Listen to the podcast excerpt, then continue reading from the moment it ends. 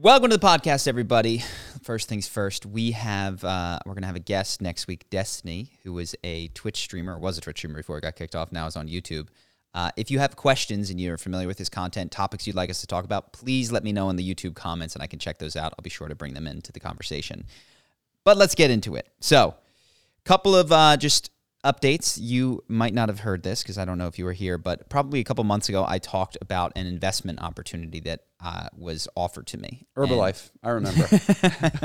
Herbalife. So I got this is my affiliate code. It was a thing that didn't feel right because, long story short, it was an investment opportunity that came to me I have like accredited investor status because I've earned enough money that they will let you enter into early, riskier stage things, which also means you get these weird offers. This particular offer was for a SPAC, special purpose acquisition thing. It was a company, and they were trying to get their last bit of money. It was at I'm going to make these numbers up. It was at $100 valuation, and what the deal was that to get this last bit of money in, of which mine would have been included, it said, you will be allowed to sell at 100, even if it goes down to 50. So if it goes down to $75, we'll buy it back from you at 100. If it goes down to $60, we'll buy it back from you at 100. If it goes down to 50, we'll buy it back from you at 100. And the whole play as it was pitched to me is, look, if it goes down, we'll just sell immediately and we'll stay even. If it goes up, we'll sell and we'll make money. So it's like a very short-term play to abuse the system. I love that. Questions, because I don't understand. Well, this is what so for me, I say the words abuse the system, but the incentive structures that I don't know entirely were such that they offered us a better deal than they'd offered to other people. You know what I mean? Because they were trying to do something. So here's what happened. Again, making up the rough numbers. I looked back at it. It initially went up around 50% within the time frame that my investment and the people that I know would have exited. So they probably made 20 to 50%, depending on when they sold exactly in that pop, immediately off of their money. And they were negotiating constantly for no lockup period, which meant we don't have to stay for 30 days. We don't have to stay for 7 days. We can sell as soon as we want with downside protection. What eventually happened is it then went up there and then went down about 85% from where it started. So this thing's chart looks like, boop, and I don't know how or why, but it's just like, oh, this was fishy and fucked up, and some people won the zero-sum game. Like, they crushed it. I could have been one of those people, but elected not to, because that's not increasingly, like, I don't want my influence via my money to support that kind of stuff. But it was just, I was like, oh, I see the zero-sum game. I see that some people are playing with unfair rules, and they will win the zero-sum game. And I see that people that perhaps bought it on the public market just got fucked. You know what I mean? Never had a shot. Never had a shot. And I don't want to be the person who's the sucker in the public market, but I'm not trying to be a shark either. It feels like this world has sharks and fishes, and the sharks eat the fishes. And there are too many tempting opportunities, of which I will continue to say no to and try to make myself say no to play zero-sum games and win because you have an unfair advantage. And that sucks. I feel like so many people are playing those kinds of games. We talked about fake gurus. We talked about all that kind of stuff on the pod before. But yeah, like, I feel like a lot of crypto has proven to be this zero-sum game. Now, that's not to say if you're a big crypto fan, I believe in the technology of Web3 will eventually revolutionize industries and have a dramatic impact, and the ability to assign value for microtransactions in a locked-in smart contract could be really, really interesting. But what it has been is just fraud and pyramid schemes. And are people who are... Everyone seemingly understands this as well. They understand that there are sharks and minnows. And when there are rug pulls, while there is rage, there seems to also be an understanding of, like, well, you were trying to swim with the sharks. You pretended that you were a shark. We're just trying to be a fatter minnow. Yes. They're like, I know everyone's going to get screwed here, but what if I'm not the guy who gets screwed, who doesn't understand the technology, is not interested in the long term, wants to watch a line go up for not really contributing anything. And it does seem like, not that I can control society, but the more that we get these people, the more of our brain power that we have in people exploiting zero-sum games, which a tremendous amount of finance, like the industry can be, but also other industries are ripe for it as well, the worse the world becomes, the worse your economy becomes, because there's not that creative impulse where 1 and 1 make 3, where you're generating surplus from your work. You are just merely distributing wealth differently based on who won the card game. So yeah, it's I got just a look inside the sausage machine from a being on the inside of it. You want to put your hands like this now? I'm ready. How do we make money off the Ukraine war? Yeah, exactly. I want to hang out with losers. So yeah, that happened a while ago. I thought is that just like now played out. And it's kind of played out. It went boop boop boop boop. Brr. Like, and it's now got a long line going that way, and maybe it'll claw its way back up. But it was like, oh, like so for the the company that wanted to get the money, mm-hmm. why? So they just needed an infusion of dollars. I don't know what their incentive structure was, but it seems very clear that some people did well, and they understood the game, and they manipulated the game, and they offered terms to the people who would just get them to the threshold that they needed to get to, so that. That would have included me in order to meet their particular incentive structure. Yeah, I wonder what that was. And then everyone else got screwed. So yeah, real shame, real bummer. I think there's a lot of that in the world. Another thing, which was, this is unrelated, hard pivot, unless you had anything that you wanted to share. I got stuff, but let's go with your stuff. Cool. This is a personal thing, so I'm going to be all over the place. I have realized this came up through psychedelic journeys and other things that I've started to lock into, but I think would be very useful for the audience, is that I have always viewed myself, and it is true, as a person that is very comfortable saying no. I say no a lot. I'm a big fan of essentialism. I say no to projects. I get a ton of inbound requests for me to do things, cover this person, come on my podcast, do this thing. There's a lot of no's in my life, and I had thought that meant that I was a person who was very comfortable with boundaries, saying no, controlling my energy space, etc. What I realized is that I think a more accurate view of me and probably other people is that a lot of my no's I am uncomfortable owning, so I make them structural no's. And what that means concretely is I don't look at emails to me. There is a policy of no. You know what I mean? There is a policy of I'm not going to do this podcast. I'm not going to do this thing. And I can hide behind that, because what is difficult for me to do would be to just look at an email and say, no, this doesn't feel right.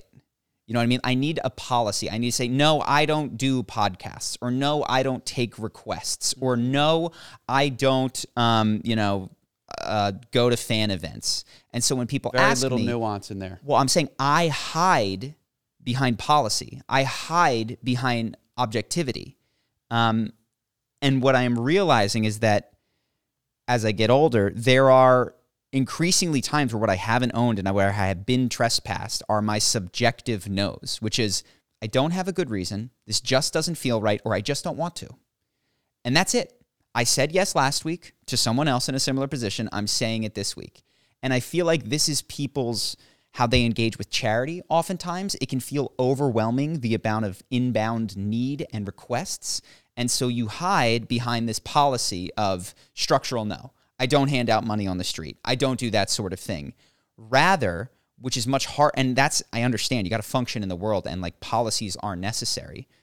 But what I am learning that I need to develop, because I think it allows for much greater nuance and much greater cultivation of what I actually want in my life. For instance, if I was able to, without being stressed out about it, which it does to a degree. Yeah, you're stressing me out by figuring out that I can't drop my policies. That's yeah. And like, if I go, oh crap, I dropped the policies. I have to feel this one out each time. I'm overwhelmed. I do feel these. I take the ones that are right for me. I say no to some of them indiscriminately just because it doesn't feel right. And that's going to create in other people a feeling of, you big timed me. You didn't, you did this, but you didn't include me in this.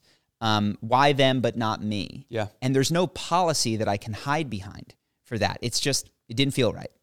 And I'm learning and seeing that if I can develop that, and I think people who are watching can develop, not like stage one is, build some structural and policy no's. And in fact, that I think was probably, it's a bit of advice that I gave at some point is like, look, you're going to get a ton of inbound, just fucking put up a sign that says no trespassing and that'll be how you handle it.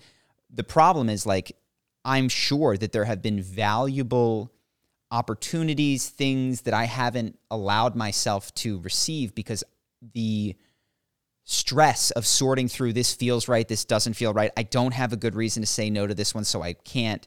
I've just gone, I've stiff-armed the whole thing, has probably kept really things that I wanted to participate out. So I'm trying in my life, in my relationships. Sounds more personal than actual business. It's definitely personal. Yeah. It's definitely personal. No, to own the, no, that just doesn't feel right. I just don't want to. I don't want to with you. I don't want, and like, which is a challenging thing to communicate. Yeah, I did yesterday, but I don't want to today because you were there. Like, yeah. and to own that and in a kind and loving way, not hide, which I have, behind, I don't do that thing. Sounds familiar, like in college when people go out on like Thursday, and I'd be like, yeah, I don't go out on Thursdays because I was tired of going out or tired of going out with this group of person. And I was like, yeah, well, we have the weekend and all this other stuff. I listed all my policies for a reason why I didn't want to go out with these group of people. Policy is nice to hide behind than rather be like, I don't like hanging out with you. Yeah. When it's just us on a Thursday. But I will on a Friday when everyone else is around. And exactly. And then what happens is because you're not clear in that example with that person, they go, okay, I won't ask him on Thursdays. But on Tuesdays, now you've got to. And I've been in that situation where it's like, I told you it was a policy thing. You found a way, listening to me, to circumvent that policy. You know, I don't read emails, but you found me on Instagram. You found me in person. And now... here we are. I haven't owned the no, and I'm doing the thing. Next thing I know, I'm in a podcast or a thing or whatever, in a relationship or whatever that I don't want to be in because I haven't owned the subjective no because I see that that is going to upset that particular person. So I thought that was interesting and, had to do better with that in my life. And I think it'll create, at first, stressful situations for me, but then also a much more sophisticated, nuanced cultivation of the types of people, opportunities that I want in my life that are best for me. Yeah. And also, it's going to create a bunch of people who are upset, angry, and feel turned off by what is, feels like, and in some cases is, a personal rejection. Yeah. You know what I mean? Like, yeah. And it is in these cases. And I can't hide the fact that it's no, this is personal. This isn't just policy. Like, this is a personal thing that I'm rejecting. I don't have to shove that in their face, but I have to recognize it in myself and communicate it at some level. And that's like fucking... just thinking about how the breakups was just like, it's not me, it's you. No, I want a relationship. I do. I'm really looking to commit, but your behavior... it's not my age, actually. Or anything around... I just got out... yeah. Hiding behind, I just got out of a relationship. Yeah. Or hiding behind... I'm moving slow. Yes, exactly. And go, no, it's you. And, you know, and this is the other thing that I have... the part of the reason I haven't done it is because I have thought and that person would take my subjective rejection as an objective fact about them. So when I say you're not right for me, I know that can be received as you're not enough, you're not a good person, nobody likes you, etc. And what I am realizing is like, no, when I say no to this whatever business opportunity, podcast, individual, that is not the universe shutting them out of opportunity. Yeah. That is a singular me saying, no, just not with me. Just not right now, not in this way. Do you think there's codependency in that? 100%. Yeah. 1,000,000,000,000%. That's what it is. That is the definition of codependency. It's like you put yourself in their world. You said a no, and you're like thinking of all the ways they're hurt rather than like... yes. And you'd rather not hurt them than experience the no. So you have policies, in which case, got it. What another layer. What another fun layer. Yeah. We did the codependency podcast weeks ago. It's still unfolding and unraveling. And... yes, it is pure codependency because I believe what is happening is I am either correctly or incorrectly intuiting that they will receive this as a, not just a subjective personal rejection, but as most people do when they say they feel rejected, as an objective, I am not good enough. So one girl says no to you to go on a date, you feel rejected by women, girls, you know what I mean? And so that... yeah, it seems like a very important learning for people. Like, let me ask, have you been on the other side of that, and how do you take it? Because I'm wondering if that reality you made in your head... No, I take it... real, or you take it as like... no, I, on the other side of it, that is how I take it. I go, okay, this person, well, used to, I've shifted in this, but certainly when I was in high school, I was like, oh, this girl doesn't like me. That is probably a feeling held by more than one girl. And therefore, but it became and was for a long time a very empowering thing. It's like, what can I do to change, adjust my approach, etc. As I've gotten older, I've had to come back to that, you know, annoying fucking piece of advice that people would give you when you're in high school, which is like, it's, yeah, you're just not right for each other. But as I've gotten older, I've sunk into, yeah, there's going to be subjective no's in your life. Yeah. My other piece of advice I hated hearing in high school was like, high school doesn't matter. It's like, you don't understand. It's the most important time of your life. Which is funny because I don't know that anything has mattered as much as that. That's what I thought mattered in high school. It's the worst piece of advice I've ever gotten. Yeah. That's interesting. So it is, there is truth. And when you're saying your no, you're basically destroying their entire universe. Which is perhaps a projection, perhaps an accurate understanding of how they're going to receive it. But in either case, what I'm not holding is, that's not what I said. Yeah. That's not what I mean. That's not how I am intending this to be received or even feel it. Me saying no to you does not mean I'm going to go badmouth you to every other person that you've invited on the podcast or whatever. Yeah. It just means not with me, not right now. So, yes. Another thing, I probably should have done this connected. I'm sorry for the jumping around.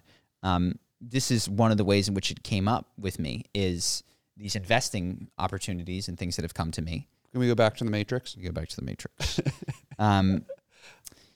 That I guess this is somewhat unrelated. There's been a number of opportunities that have come to me, public markets and private, where something doesn't add up.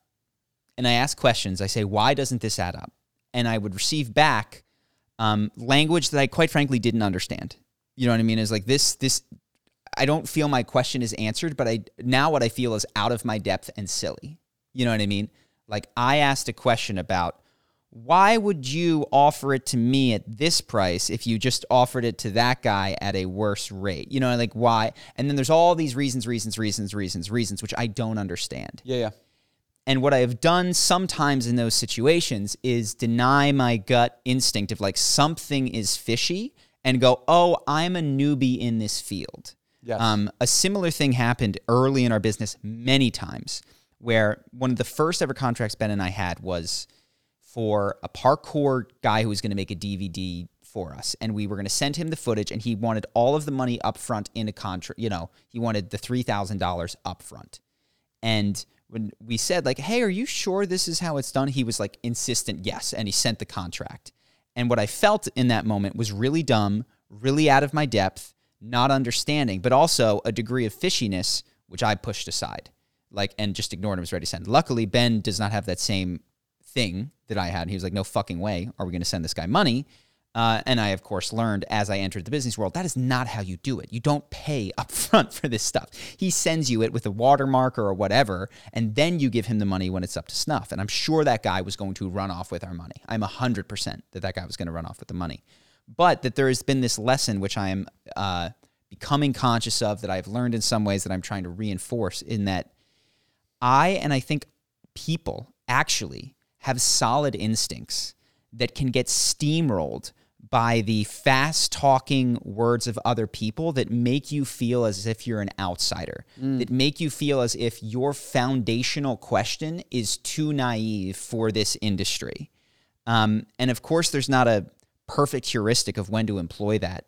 But I am seeing that, again, the first part of my life was be like, you have an instinct to do this thing? That instinct is wrong. Like, throw it out. Or their instinct. My instinct. Like, oh, you want to, and again, a lot of instincts are dumb. It's like, you want to, you know, you're talking to a girl and immediately just tell her how much you love her, and like tell her that you've been thinking about her and you see a future with her where you guys could have a wife, and you guys are in 11th grade, but you know that you go to kind of like, put that instinct aside. Yeah. That is not it. And there were a lot of bad instincts. And so I was like, okay, throw out a lot of these poorly, you know, societally induced from movies instincts that you have about how to function in the world. Yeah. And I think this is just a natural thing as you get older. I'm recovering some of the instincts that have served me. I have thrown the baby out with the bathwater. And one of them is this gut sense of, this isn't right. this doesn't make sense. Why is this offer finding its way to me, this amazing opportunity? That's the other thing. Every once-in-a-lifetime opportunity that I've ever received has been a scam. not just the opportunity it was pitched as, but a scam. Yeah. And that feeling of pressure to participate in that thing, which I would say I'm like 90% or 95, I say no, but on the 5% where FOMO kicks in, it's always regrettable. Yeah. I've never rushed to a payment that I was super fucking happy with. No way. Yeah, it's interesting. No, that's not true. I've never rushed to a payment that I felt pressured or FOMO, you know what I mean? But there are payments where I've gone, oh, absolutely, and I've rushed to like, I want that, I'm clear, that's my thing. So yeah. It gets mixed up though, because I believe in a world where people are smarter than me. And so to get someone who's so high conviction talking to me about finances and the way the world works is like, of course, like Warren Buffett knows more than me when it comes to finances. And if he were to speak to me for an hour and I weren't to take any advice, I'd be an idiot. Mm-hmm. And trusted for a long period of my life that people older than me knew more. And then it's coming back full circle now, which is like they can know more and I don't have to trust everything they do and accept their way of being, which is like you mentioned in the finance part of your story earlier, which is that you had a bad intuition. Mm-hmm. And it's like, don't see any value being created because you believe in a world that value has to be created in order to make money. And like this didn't match up. So you were trying to figure out incentive structures where, what's it do for the company? It just makes this magical number, doesn't make them make more products so they can get it. And you're like, why? Yeah. Well, Warren Buffett is an interesting example for you to pick because I imagine if you listen to him, you would feel your instincts deeply confirmed. Or I don't know what your instincts are, but like if you listen to Warren Buffett, it's so fucking boring. Pick good companies. Pick a financer of like, BlackRock who buys like a big fund. That's what I'm thinking is somebody who just knows markets and stuff rather than that Warren Buffett guy who's like invest in companies like Coca-Cola. And which hold them forever. Oh, I agree with that sentiment. That hits my intuition is like, that makes sense. Mm-hmm. What I wouldn't get is like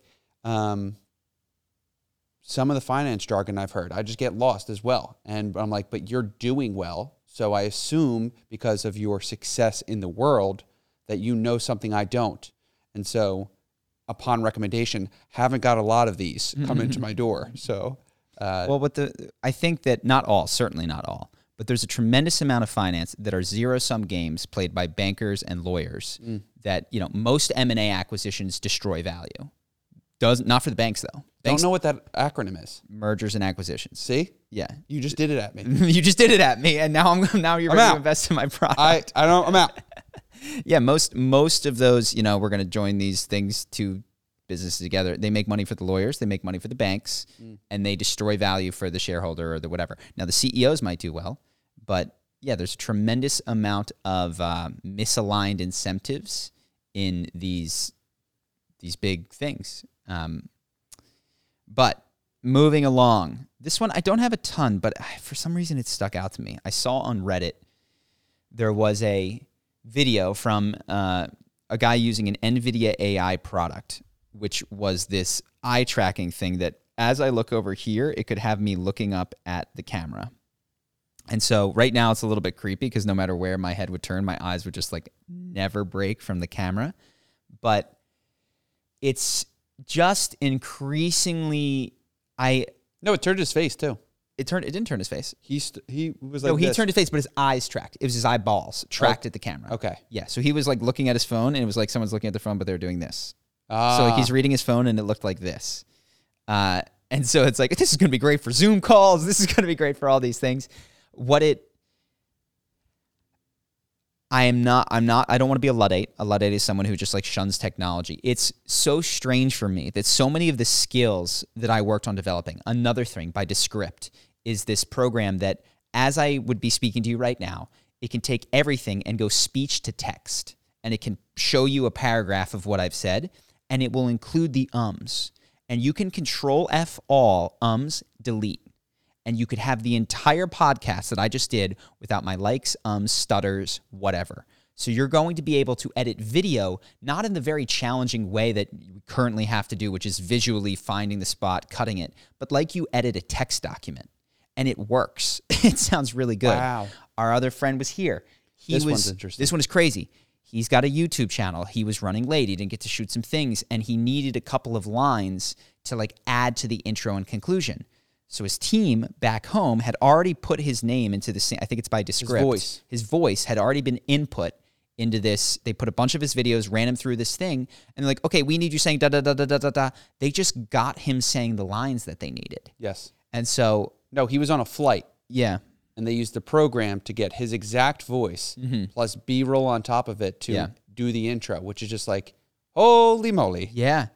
And I am wondering... I have to think through this a bit more clearly, and there's far smarter people than I. This seems to be an agreement that the space left for humans in this next wave of AI is in the Q&A, the quality Q&A, QA, quality assurance phase. But all the things that I have worked on and succeeded at to some degree or another, trying to remove my ums, trying to make better eye contact when I would do my talking head things, all of that is just gone. And what is left is... Taste is one of the few things that's less, because AI is going to spit out 1,000 different versions of it, and if you can have good taste, that is what matters. Yep. The bar to entry to make really incredible stuff is going to be lower. Mm-hmm. So I think about the D&D campaign and like how difficult it's been for you to get like, first we started at 30 drawings, seconds of 3D. Then we started at like 3D models. And now you're getting full, like the guys are dancing and twerking. Like they can do all sorts of crazy motions. And that sped up is going to have. You should like, throw one of those into the. I should. The thing. Okay, I will put it in the link. That sped up in 5 years. Like that 5 years before would have cost you millions of dollars to get a studio to do the amount you're doing now. Now it's within still a large amount of money. Yeah. But 5-10 years from now, it's going to be like some kid who's like, make me a character that walks into this room, stabs this guy in the head, and then runs out, and a crowd chases him. And it's instantly going to provide it. And now you're right. It's going to be... So what stories... In a world where there are bazillions of stories, all demanding your attention, and Alex Ramosi has said this, attention is the oil of the 21st century. How do you capture attention? It's... Reputation becomes so incredibly important. Being someone or the station, the channel, the person that a group of people can trust to reliably select the piece of content that they want, and that could be an algorithm like TikTok. It can be a critic like Roger Ebert, you know. That is such a powerful position to hold when everything is available beyond the internet, like so far beyond what we've experienced up until now. Full-length movies, animated shows, etc., being able to say, you know, all of these have incredible production value. Yes. Which of these is worth your time? Yeah. So incredibly powerful. And I haven't really figured out how I fit into that. Maybe I got to start a movie review channel. Well, we can go into this. I thought what was interesting was The Last of Us, which we watched too. Do you have anything down on this? Because I can do a little bit. I just really liked it. Yeah, Last of Us is really good. It's a video game that came out in 2013 by Naughty Dog Studios.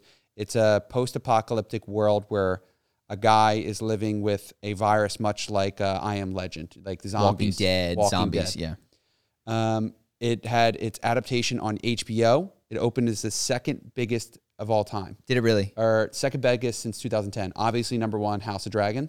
Uh-huh. This is number two, and then like right behind in front of Boardwalk Empire, like the season finale. 4 million plus people watched it.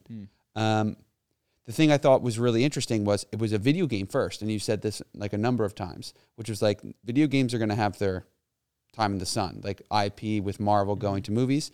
Video games, like this was a major success, and the same video game studio, I'm going to see if I can get him on the podcast, he also did Uncharted. He did same studio, which is like they made a story. They made the difficult storyline of making it a video game.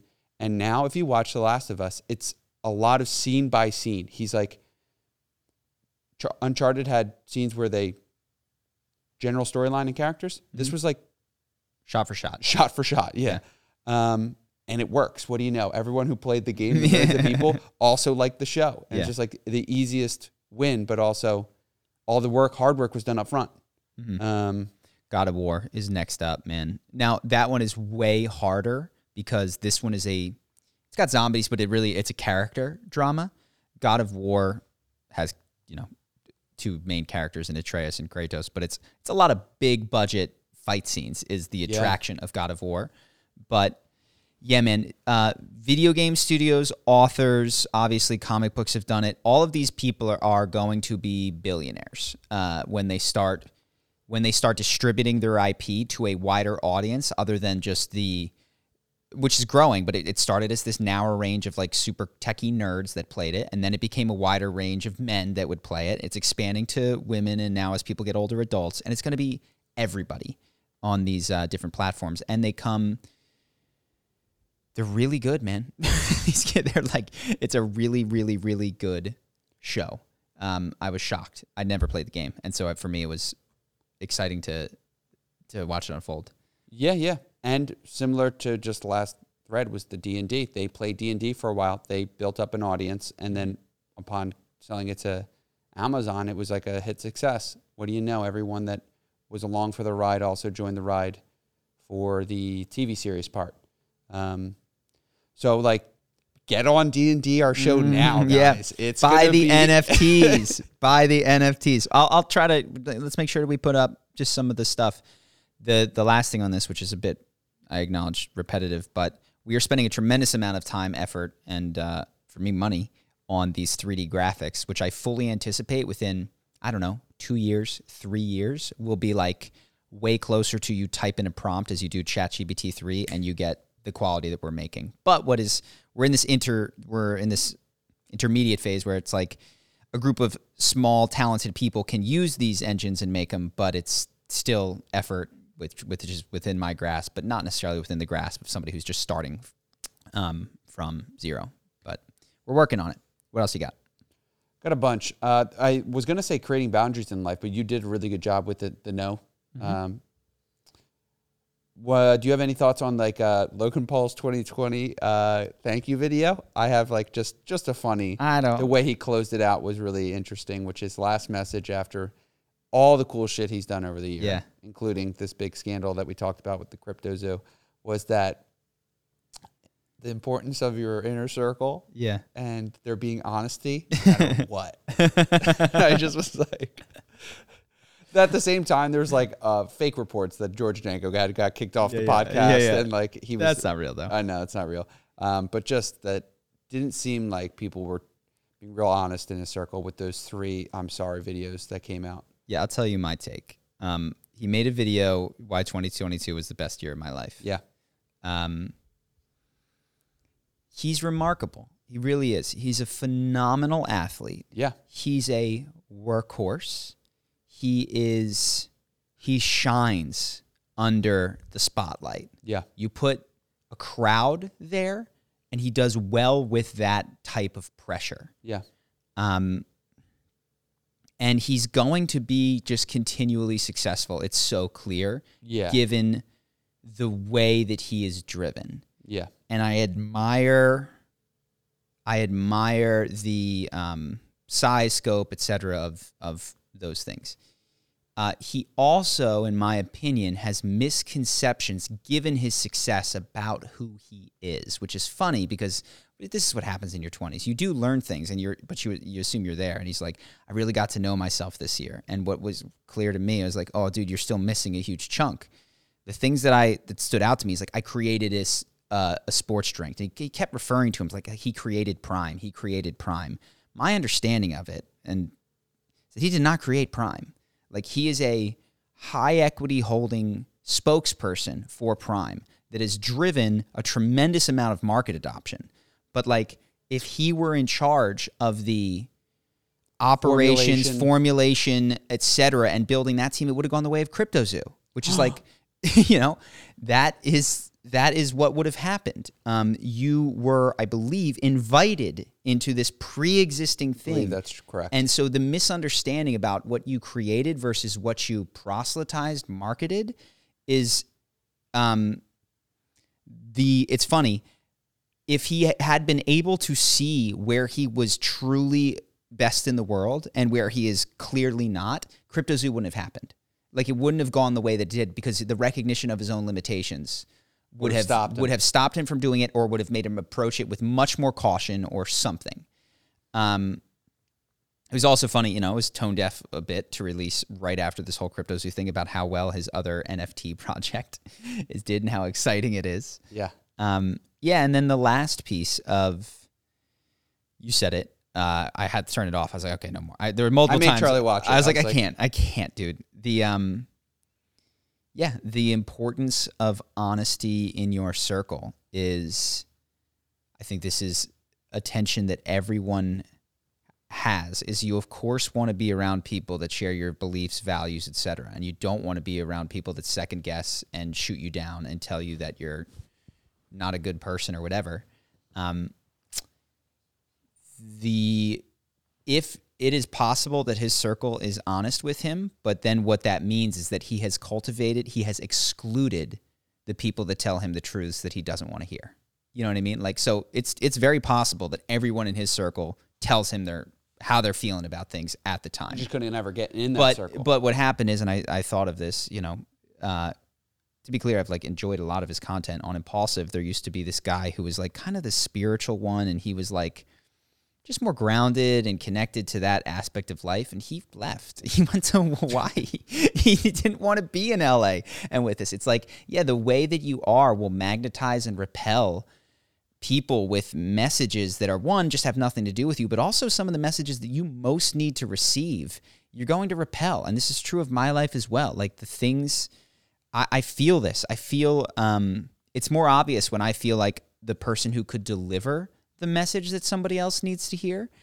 And I've had a number of interactions in my life where I've caught someone right as they are about to go into a deeply materialistic phase of their life. They are like figuring out what to do. I'm sitting there at the table with them, and I mention some of the work that I've done and, you know, the impact that being honest about how my relationship with my dad has forged me as a person, and the ways in which there was trauma there and the reactivity to that and how the healing of that has shifted me. And I was in a conversation where guys like, dude, I'm literally having goosebumps right now. I said, why? He said, what you said about your dad just is freaking me out. I said, you know, you can look into this too. Didn't hear back for, you know, he said in the conversation, really I definitely want to. I'm definitely, oh my God, this is crazy. Separated. Didn't hear back, and he went off into a deeply materialistic phase of his life, which is the pursuit of everything but the foundational cause of why he needed all of these other things. And it is interesting, and I know that I do the same thing. I'm sure that there's been someone standing next to me at various points of my life. Let Jesus into your life. That it's the guy on the street with the sign. Yeah, it's the guy screaming on the Santa Monica. He's told you. Damn it, dude! Took that walk. He had that thing. Yeah, the wages of sin. Yes. Yeah, that guy. He was there. You didn't listen to him. I shut him out like a fool. Yes. No, I'm sure. And it's tougher to see in my own life, but yeah, there's been that person right there, and my people have clearly their own. I used to believe deeply in persuasion. I, you know, own a business called Charisma on Command. I think persuasion is an interesting and powerful thing. I am also seeing that there are lessons people are insisting that they have to learn the way they're going to learn it. There's lessons I had to learn the way I was going to learn it. Yeah, I'm confident the universe will teach them. Yeah. I'm becoming more confident. I used to think I had to teach everybody, and so now I'm letting go. It's okay. But go ahead. No, I agree. Yeah. Totes. What else you got?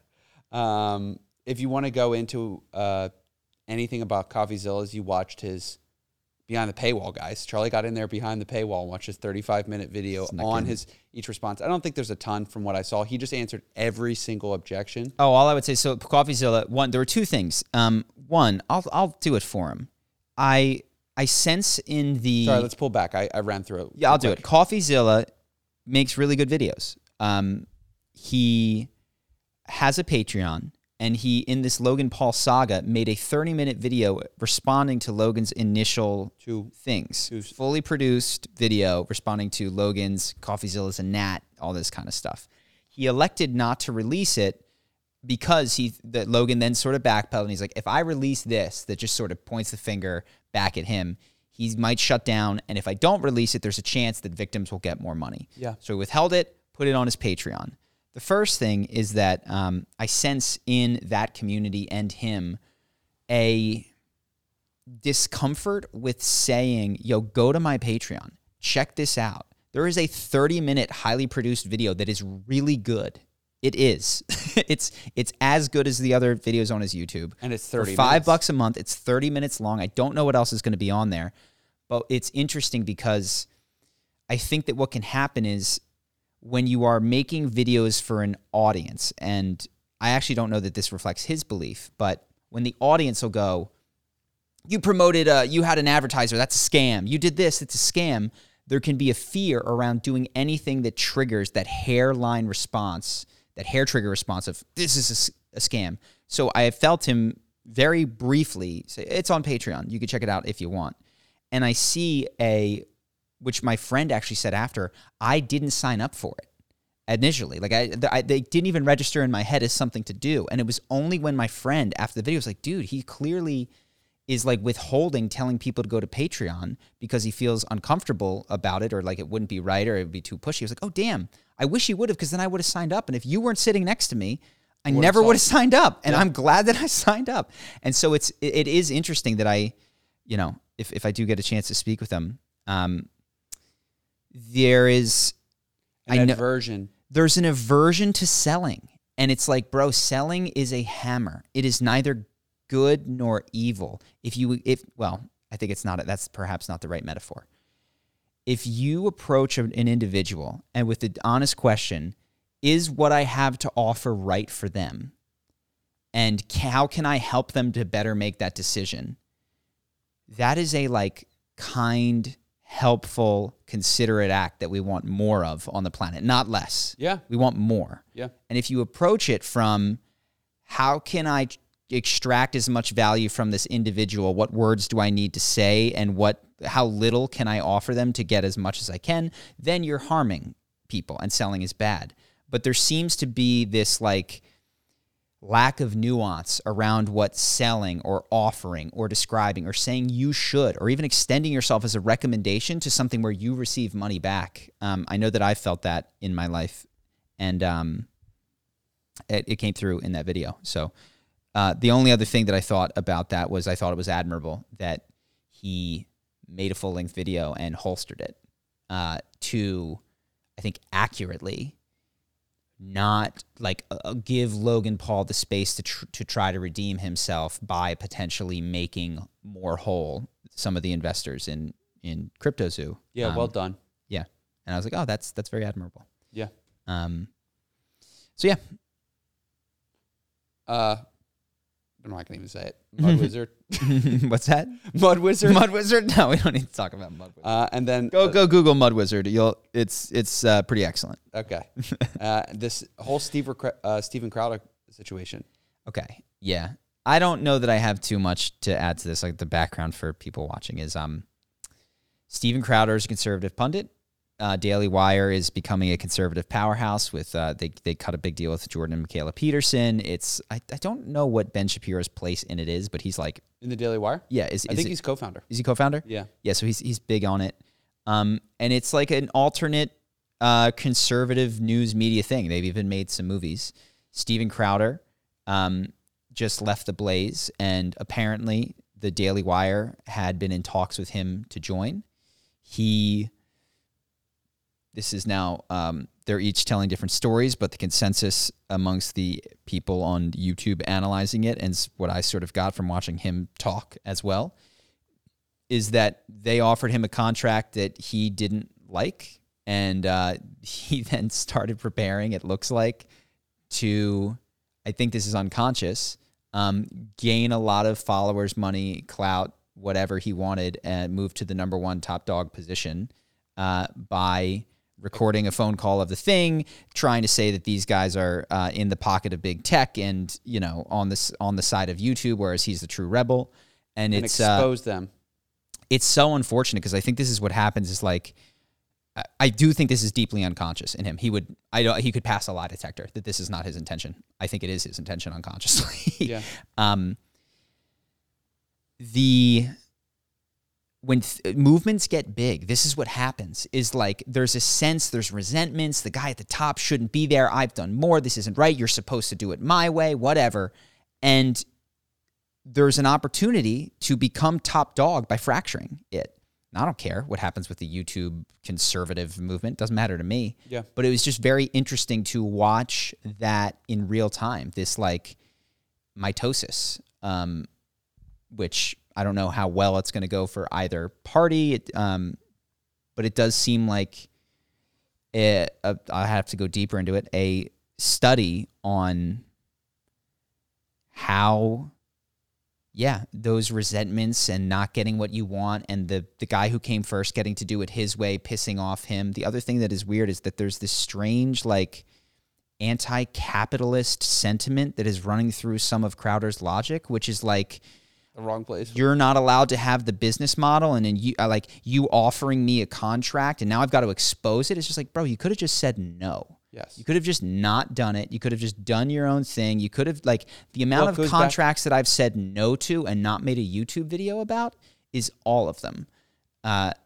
So it goes back, I think. You'd have to believe that this was a wildly exploitative contract for him to do that. And I don't think my opinion is like, it doesn't really pass muster. You can not like the terms, but just. Doesn't make sense to me. It does make sense to me. It doesn't. If his explanation does not make sense to me. His behavior makes sense if you think that he's trying to get enough jet fuel and has a bunch of resentment for what they offered him. Mm-hmm. Makes sense for what he's doing, which is he started another website and trying to get people over to his new platform, right? Yeah. There was an interesting thing, which I don't know the guy. Intuition. I've made a video about him. I'll tell you. This is going out on a limb here. He seems angry. He seems like he carries anger. What is interesting is that he had, I followed just via those little YouTube snippets, he had a severe health complication. I don't know exactly what it was, but there was issues where he like couldn't take a deep breath for years. He was like physically incapable of taking a deep breath because of this health complication they had that was extremely dangerous. He had multiple surgeries. It was like, wow. Yeah. And it's, I don't know which came first, the underlying anger, bravado, which is like, to me, barely shielded by a veneer of comedy. Or if did the deep breaths cause that? Did the anger cause the physical manifestation of that? I just saw that in him. I was like, oh, that feels connected. That would make me angry, or I could imagine anger causing me to never take a deep breath in my life as well. And so that is how I experience him. I don't have a ton of thoughts other than it seems like the general consensus, which I haven't gone deep in, is that the Daily Wire has made a contract offer and he's behaving in a very cynical, selfish, unconscious way. Yeah, and we'll see how it plays out, because he seems to want to use it to get people over to his platform, and if that's what he goes with and it works, then we'll know. All right, guys, we're going to hop over to Patreon, as we have in the past. Honestly, somebody said that that last Patreon was the best business advice that they've heard. Which is like very flattering, seems a little crazy, but I do go specific, and last time I went pretty deep on some business stuff, so if that's of interest to you, check that out. We also answer the best questions that we've gotten, and I think it's a format that people are really enjoying. So if you want to support the podcast and get extra content, you should go to our Patreon. Yeah. I actually think it's getting quite good. So I hope that you enjoy it. Thank you, guys. Peace. Appreciate y'all. Peace.